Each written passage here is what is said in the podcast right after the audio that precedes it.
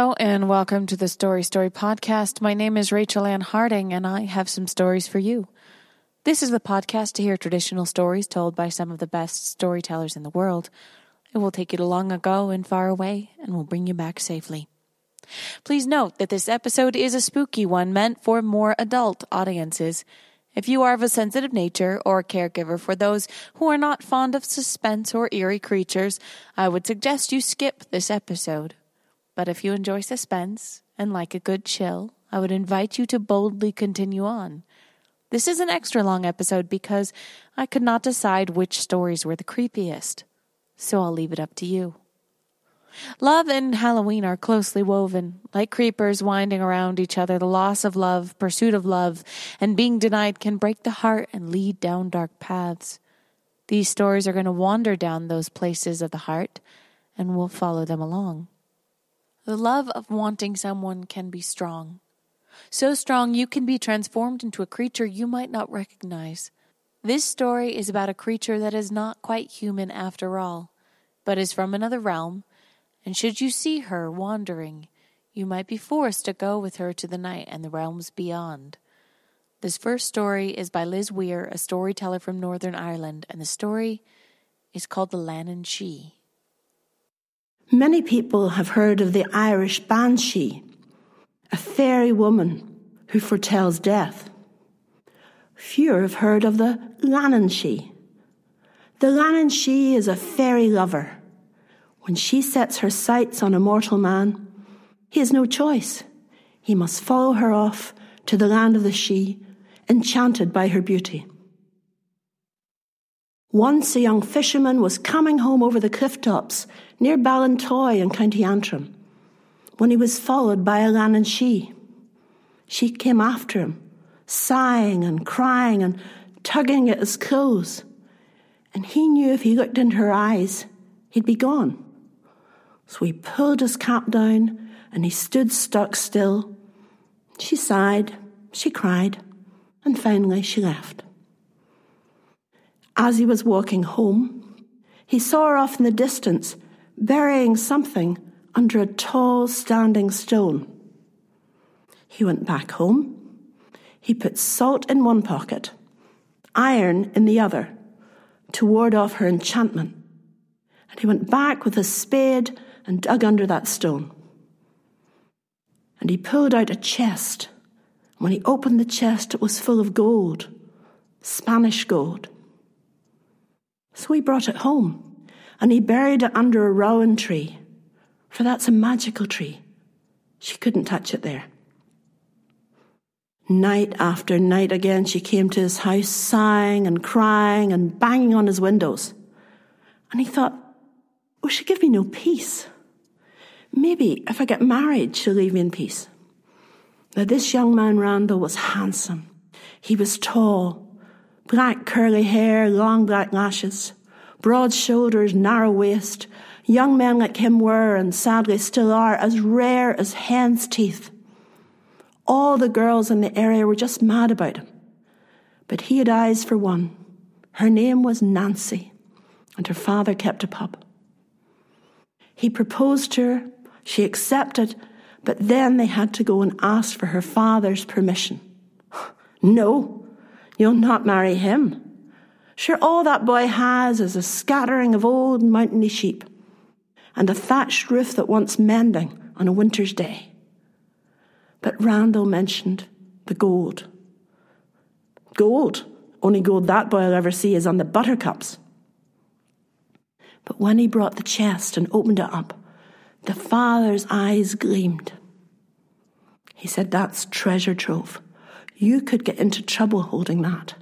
I tell you what, I'll look after it for you. You marry my daughter.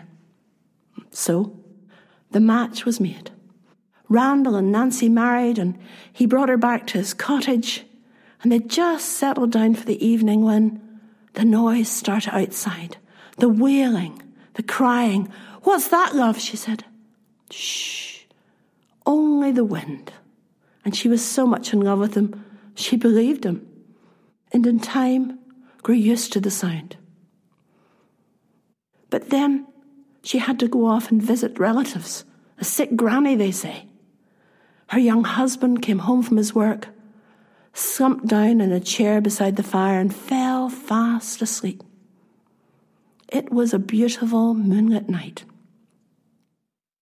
All of a sudden, he was jolted awake by a long, lonely sound. When he turned and looked out the window, he found himself staring into the eyes of the Lannan Shee. He was bewitched. He had no choice but to follow her off to the land of the She for seven long years. And when the time was up, he came back to his own cottage. He peeped in the window. There was his wife sitting by the fire, but she was rocking a cradle. When he looked, there was another young man sitting in his seat. He opened the door and walked in. Nancy, I'm home, love. She gave a cry and said, Get out of my house, old man. He said, Nancy, it's me. It's Randall, it's your husband. Oh, no, she said. My handsome young husband was drowned in the sea seven long years ago. I waited five years before I married John. No, no. Oh, if you could have seen my husband.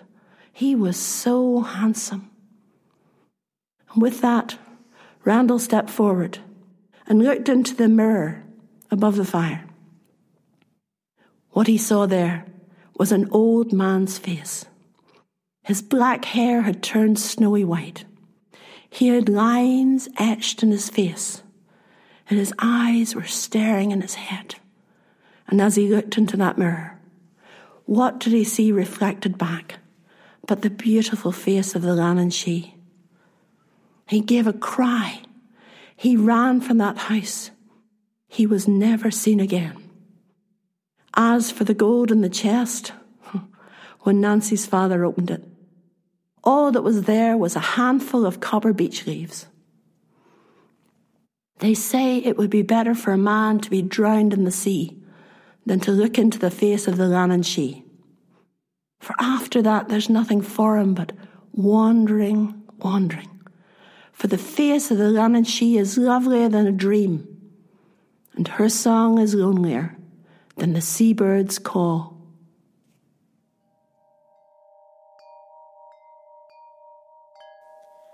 The fairy tale sponsor for this episode is simply this Be bold, be bold, but not too bold, lest your heart's blood run cold. Should you find yourself liking someone, take care. That innocent crush could be a path paved to a darker place. This story is The Blackthorn Walking Stick, told by Colorado storyteller Dennis Gassing.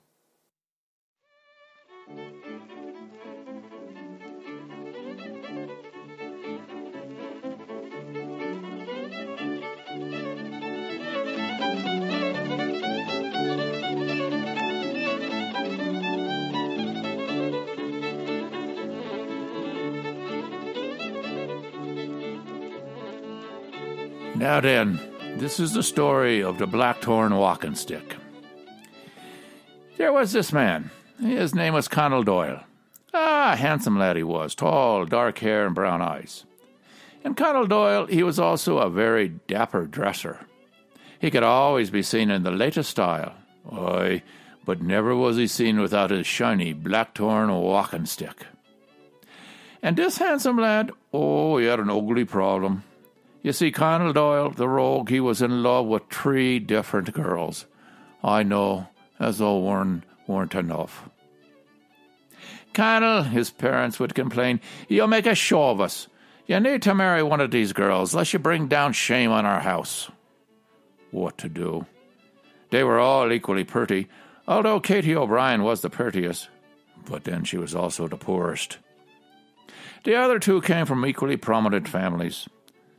Was he to decide? One night, dressed to the nines, blackthorn walking stick in hand, Connell was on his way to a party. And he was about taking his time getting there, for sure, don't you know, all three girls would be there. Expecting him to make an accounting of himself, for sure he had been found out. Wondering what he was going to do, how to decide on which one to choose, he sat himself down on the short wall surrounding the cemetery. Looking about in the fading light for an answer, it came upon him as his eyes fell upon the Murphy mausoleum. Now, a word about the Murphy family. They were a very rare family indeed. You see, they were filthy rich, as attested to by the monuments they erected to their dead. In this mausoleum, all the dead Murphys were interned. Over the years, a legend had been formed that the place was haunted. Most people kept their distance. Now, this gave Connell an idea. He went over to the crypt and placed his blackthorn walking stick atop the lintel above the entry. Smiling to himself, he continued on his way to the party. When he reached the party, he sought out the three girls. It was obvious from the way they glared at him that they'd been discussing much more than the quality of the party punch. Connell strolled over to them, silky as you please. Annie McCoy was the first to speak her mind. Good evening, Connell Doyle. Next came Peggy Flynn. Yes, good evening, and have you decided which of us is to be your future bride? And lastly, Katie O'Brien. You see, two of us will be needing to make other plans for our future. Well, says Connell, just so happens I've come up with a plan on how to make my decision. Now, you may have noticed that I'm without my walking stick this evening. That's because I left it on the lintel above the entrance to the Murphy tomb. Now, the girl who can go into the cemetery this very evening and fetch me my walking stick, well, that's the girl I'll marry. Annie, will you get me stick this night? Annie McCoy glared at him. Doyle, you're daft. There's no way I'm going into that Murphy tomb tonight or any other night. Connell turned to the next girl. Pegane, will you get my walking stick for me? Connell, if the choice is to go anywhere near that mausoleum or to remain single, well, I choose to be single. Connell turned to the last girl. That leaves you, Kate. Katie, will you go get my blackthorn? Yeah, there wasn't much Katie O'Brien was afraid of. She was a tall, stout country girl with thick red hair, and she always wore that hair in a long braid down her back. She stared at Connell with her piercing blue eyes and finally said, Connell, I'll fetch that stick for you, but you best be true to your word about marrying me. And with that, Kate strode across the room to the door took her shawl from a peg, pulled her braid to the front, and wrapped her shawl about her, and went out into the cool spring night.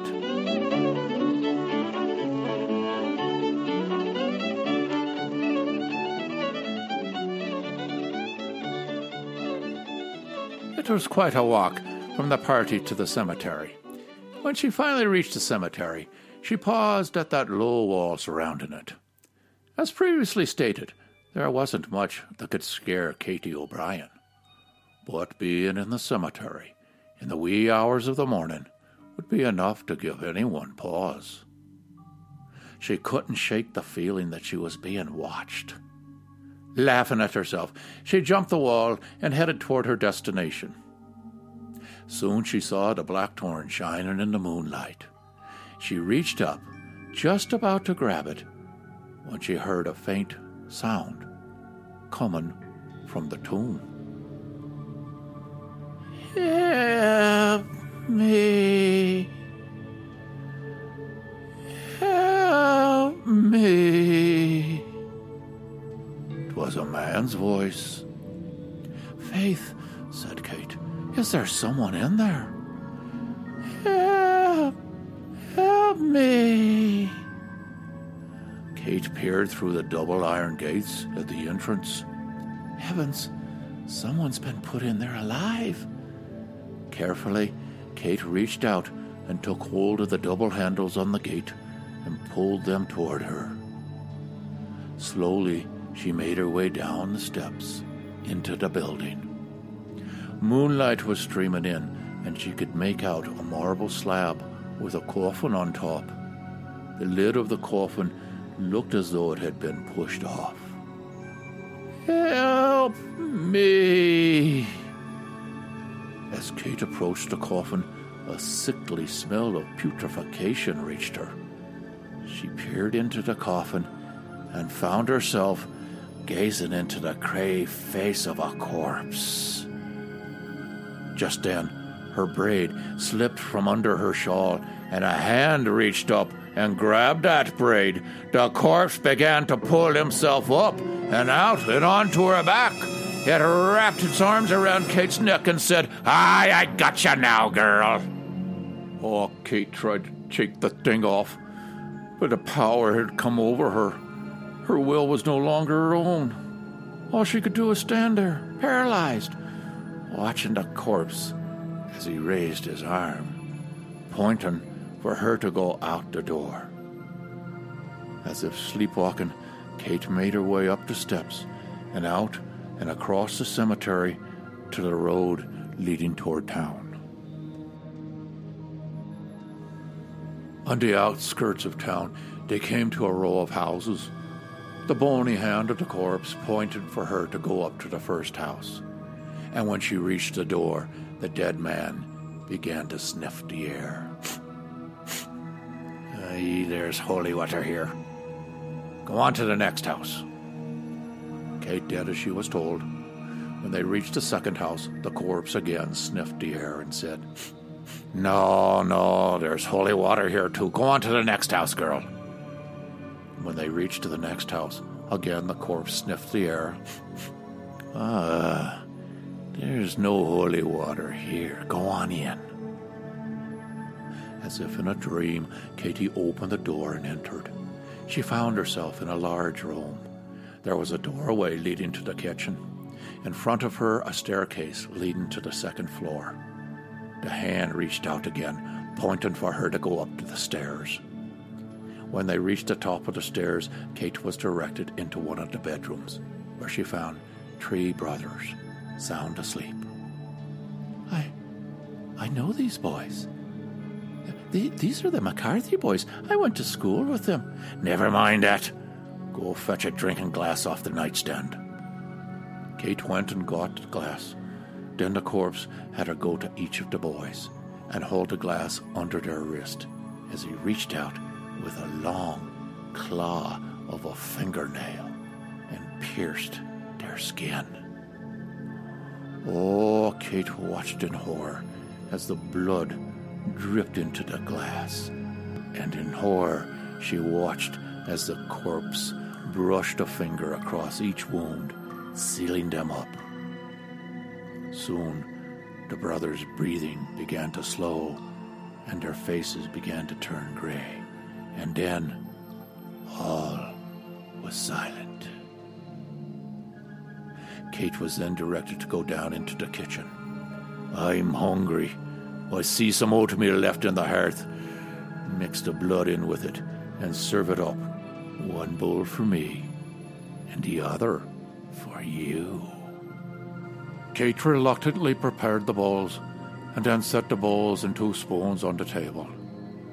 She managed to lift the corpse off her back and set it in a chair, and then watched in disgust as the creature began to eat. The corpse was so intent on gobbling down his food, he didn't notice how badly Kate's hands were shaken shaken so badly that whenever Kate raised a spoon to her mouth, the blood soaked oatmeal fell into her lap. Kate slowly reached into her pocket and pulled out her handkerchief, which she spread out on her lap to catch the food. When her bowl was empty, she bundled the full handkerchief back into her pocket. After a while, the dead man finished his licking his bowl and crawled back on Katie's back. Take me back where you found me, girl. Kate was so tired she thought she'd never be able to lift her burden back up. But that same force that had taken hold of her will in the cemetery took hold of her once more. She found herself standing and walking toward the door. As she started out the door, she stopped and asked, Tell me, are those. are those boys dead? Almost. They'll surely be gone by this time tomorrow. Is there no way to save them? Only by eating some of that bloody meal. But then we've eaten it all, haven't we, girl? oh, stop, stop here, look, girl. The corpse. He pointed to the field where there were three piles of stone. Do you see those three heaps of stone in that field? When I was alive, I buried gold under those piles. Boxes of gold. Much good it did me. Now only the dead know about them. Down the road they went, and with each step, Kitty's burden grew heavier and heavier. When they finally reached the cemetery, a rooster crowed. Kate turned her head to listen. Did you hear that, rooster? Oh, it's so late, sir. Would you let me put you down here? It's so late my mother will be worried about me. No, girl. You're going to stay with me. Try as she would, Kate could not keep her feet from moving forward. She thought she saw a faint glow in the eastern sky, and then she heard the rooster crow again. Never mind that, girl. It's only an old owl hooting in the woods. Aye, but Kate, she knew better. She found that she was able to at least slow her pace. Suddenly, the thing began to hit her. He dug his nails into her neck. Move, girl, if you know what's good for you.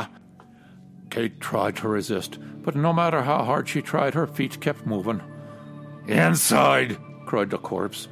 At the entrance of the crypt, Kitty looked for some means of escape, and then she saw it the blackthorn stick. It was still sitting above the gate.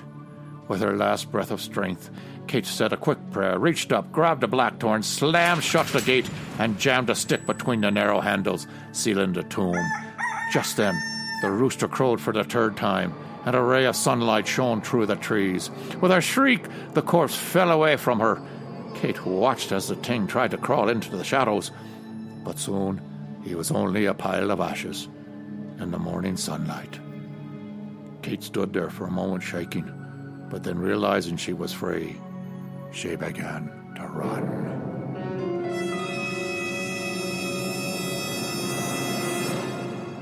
She ran back to the McCarthy house. When she got to the front door, she heard wailing coming from upstairs. Kate went in and up to the bedroom where she found Mrs. McCarthy, poor Mrs. McCarthy, rocking one of her sons in her arms. Kate took Mrs. McCarthy by the shoulders. I, I can bring your, uh, I can bring your boys back to life, Mrs. McCarthy. Poor Mrs. McCarthy looked up at her. Katie O'Brien, where do you come from? Oh, Katie, me sons are all dead. Not quite, not quite. Tell me, Mrs. McCarthy, would you give me that field over there with the three stone piles if I could bring your boys back to life? What? What a. But of course I'd do anything to bring me sons back. But look at 'em, Katie, they're all dead. Katie reached into her pocket and pulled out the handkerchief. Going to each of the lads, she pushed some of the bloody oatmeal into each of their mouths. Slowly, the flush came back to their faces, and they began to breathe as though in a deep sleep. Finally, they opened their eyes, wondering at the two women looking over them. In the two weeks that followed, they began to dig in that field, Katie and the three McCarthy boys. They found three boxes filled with gold. By the end of the third week, who should turn up but himself, Connell Doyle. Well, Kate, I understand you're a rich woman. Tell me, are you ever going to bring me me blackthorn walking stick? Kate turned those piercing blue eyes on him, as though someone had dropped holy water in the devil's whiskey. She told him, You may go fetch your own walking stick, Connell Doyle. You'll find it jammed in the handles of the Murphy tomb. I reckon you know what you can do with it. Don't you ever talk to me again. Eventually, Kate married the eldest McCarthy boy, and with that gold they built a fine house. And in that fine house they raised a fine family. A fine family who were never fed oatmeal. Oh, and Kate and her husband, they nailed up a fine box over each entrance to that fine house, and inside each fine box they put a bottle of holy water, just in case.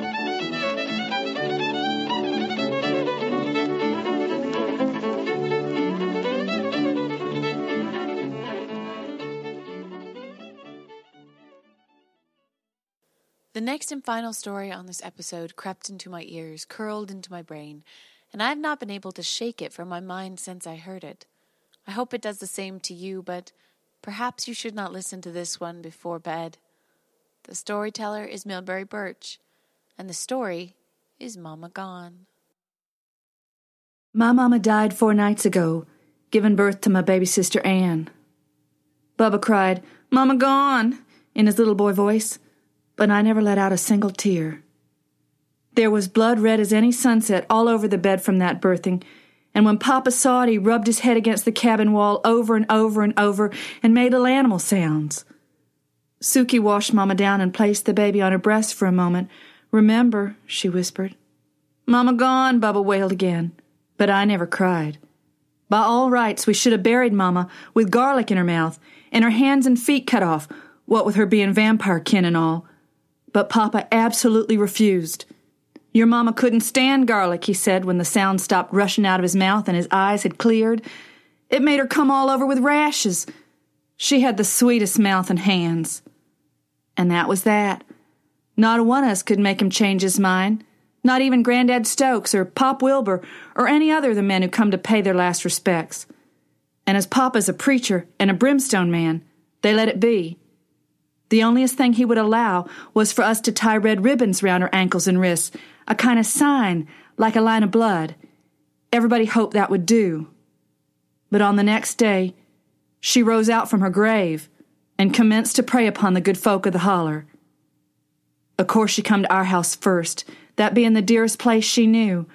I saw her outside my window, gray as a gravestone, her dark eyes like holes in a shroud.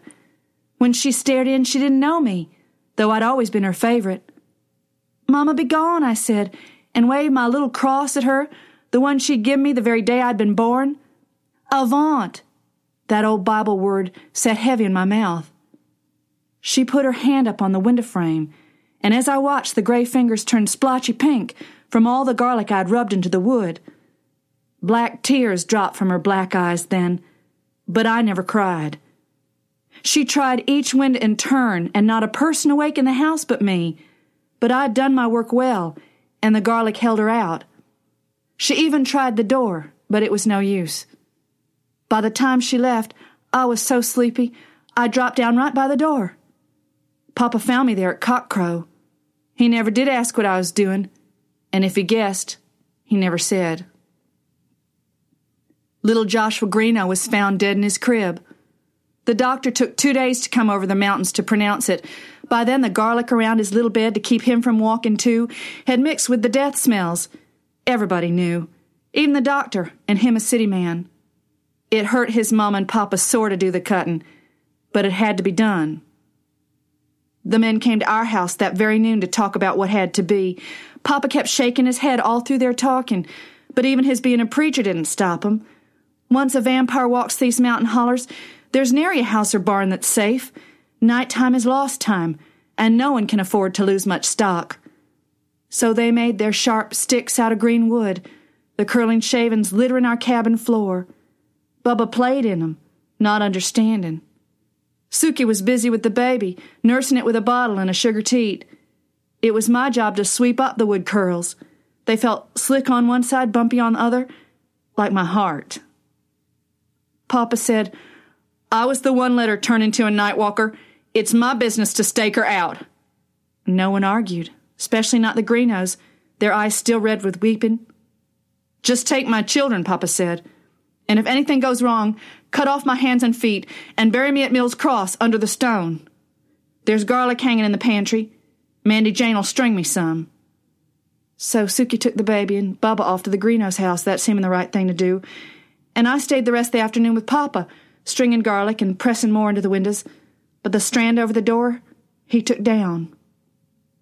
I have to let her in somewhere, he said, and this is where I'll make my stand. He touched me on the cheek, the first time ever. Papa never has been much for show. Now you run along to the Greenos', Mandy Jane, he said. And remember how much your mama loved you. This isn't her child. Mama's gone. Something else has come to take her place. I should have remembered that the good book says, The living know that they shall die, but the dead know not anything. I wanted to ask him how the vampire knew to come first to our house then, but I was silent, for Papa had been asleep and hadn't seen her. I left without giving him a daughter's kiss, for his mind was well set on the night's doing. But I didn't go down the lane to the greenhouse at all. Wearing my triple stranded garlic with my cross about my neck, I went to the burying ground, to Mamma's grave. It looked so raw against the green and hillside. The dirt was red clay, but all it looked like to me was blood. There was no cross on it yet, no stone. That would come in a year.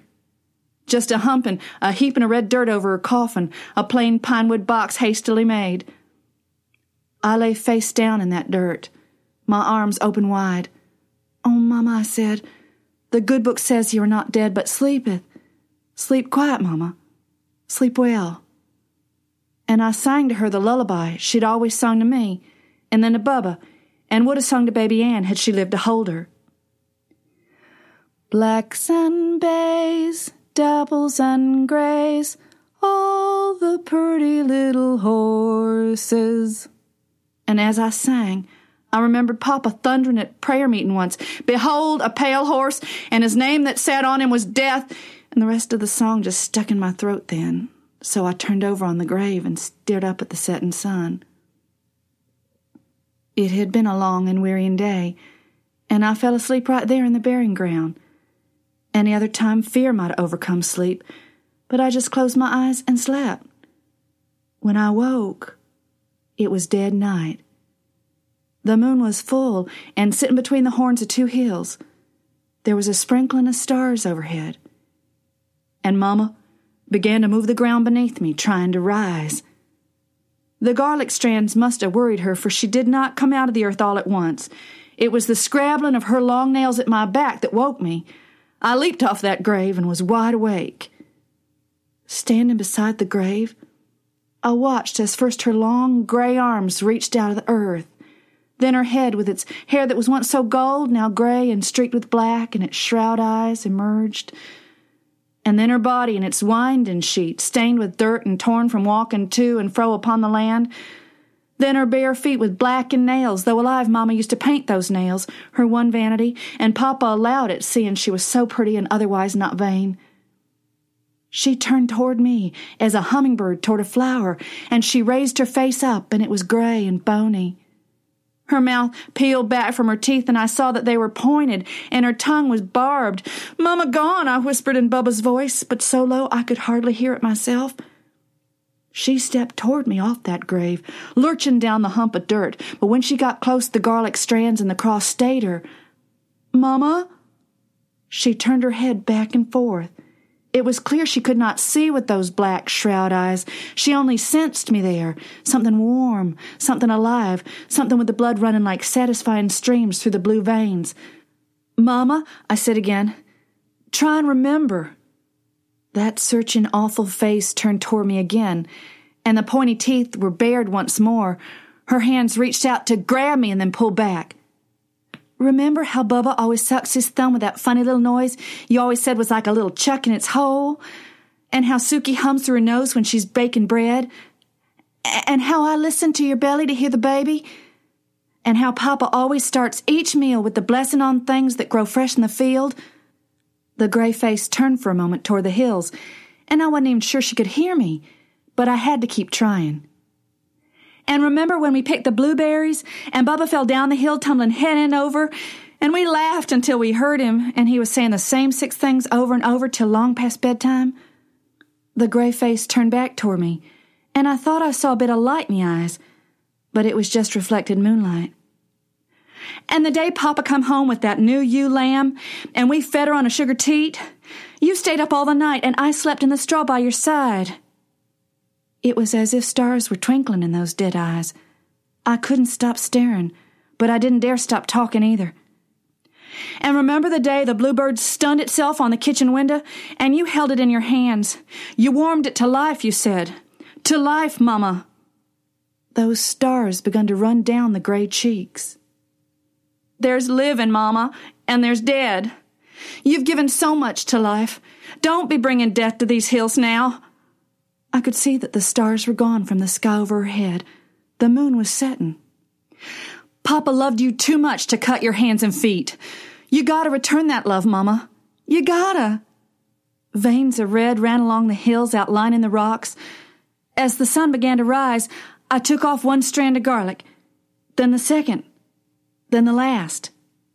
I opened my arms. Have you come back, Mama? Or are you gone? The gray woman leaned over and clasped me tight in her arms. Her head bent down toward mine, her mouth on my forehead, my neck, the outline of my little gold cross burning across her lips. She whispered, Here and gone, child. Here and gone. In a voice like the shaking of willow leaves. I felt her kiss on my cheek. Then the sun came between the hills and hit her full in the face, burning her as red as earth. She smiled at me, and then there was only dust motes in the air, dancing. When I looked down at my feet, the grave dirt was hardly disturbed, but Mamma's gold wedding band gleamed atop of it. I knelt down and picked it up and unhooked the chain holding my cross. I slid the ring onto the chain, and the two nestled together right in the hollow of my throat. I sang again. Black sand bays, dapples and grays. And from the earth itself, the final words sung out.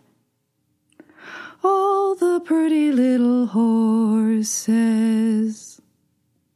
That was when I cried, long and loud, a sound I hope never to make again as long as I live.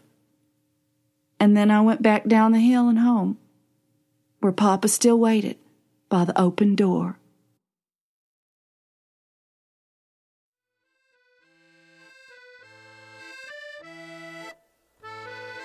Thank you for listening to the Story Story podcast.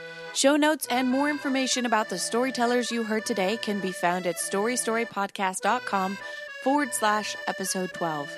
Show the love. Find Liz Weir, Dennis Gessing, and Milbre Burch on Facebook. Tell them you heard them on the podcast and now want to hear them tell more stories. If you want to support this podcast, you can do that and get an extra story per podcast. The bonus story for patrons for episode 12 is Milbre Burch's Beast Clavray, and you can find those options at storystorypodcast.com. And I want to say thank you to our supporters on Patreon. I appreciate you. If you would like to stay connected or offer feedback, you can find me and the podcast on Facebook, Twitter, or join the mailing list. You can leave a rating and a comment on iTunes or however else you listen to your podcasts. This helps other people find the stories and is so appreciated. Let us know your favorite story you've heard or the favorite stories of your childhood. Who knows? Maybe you'll hear them here soon. I'll be back with stories again. I hope you'll join me. And until then, live happily ever after.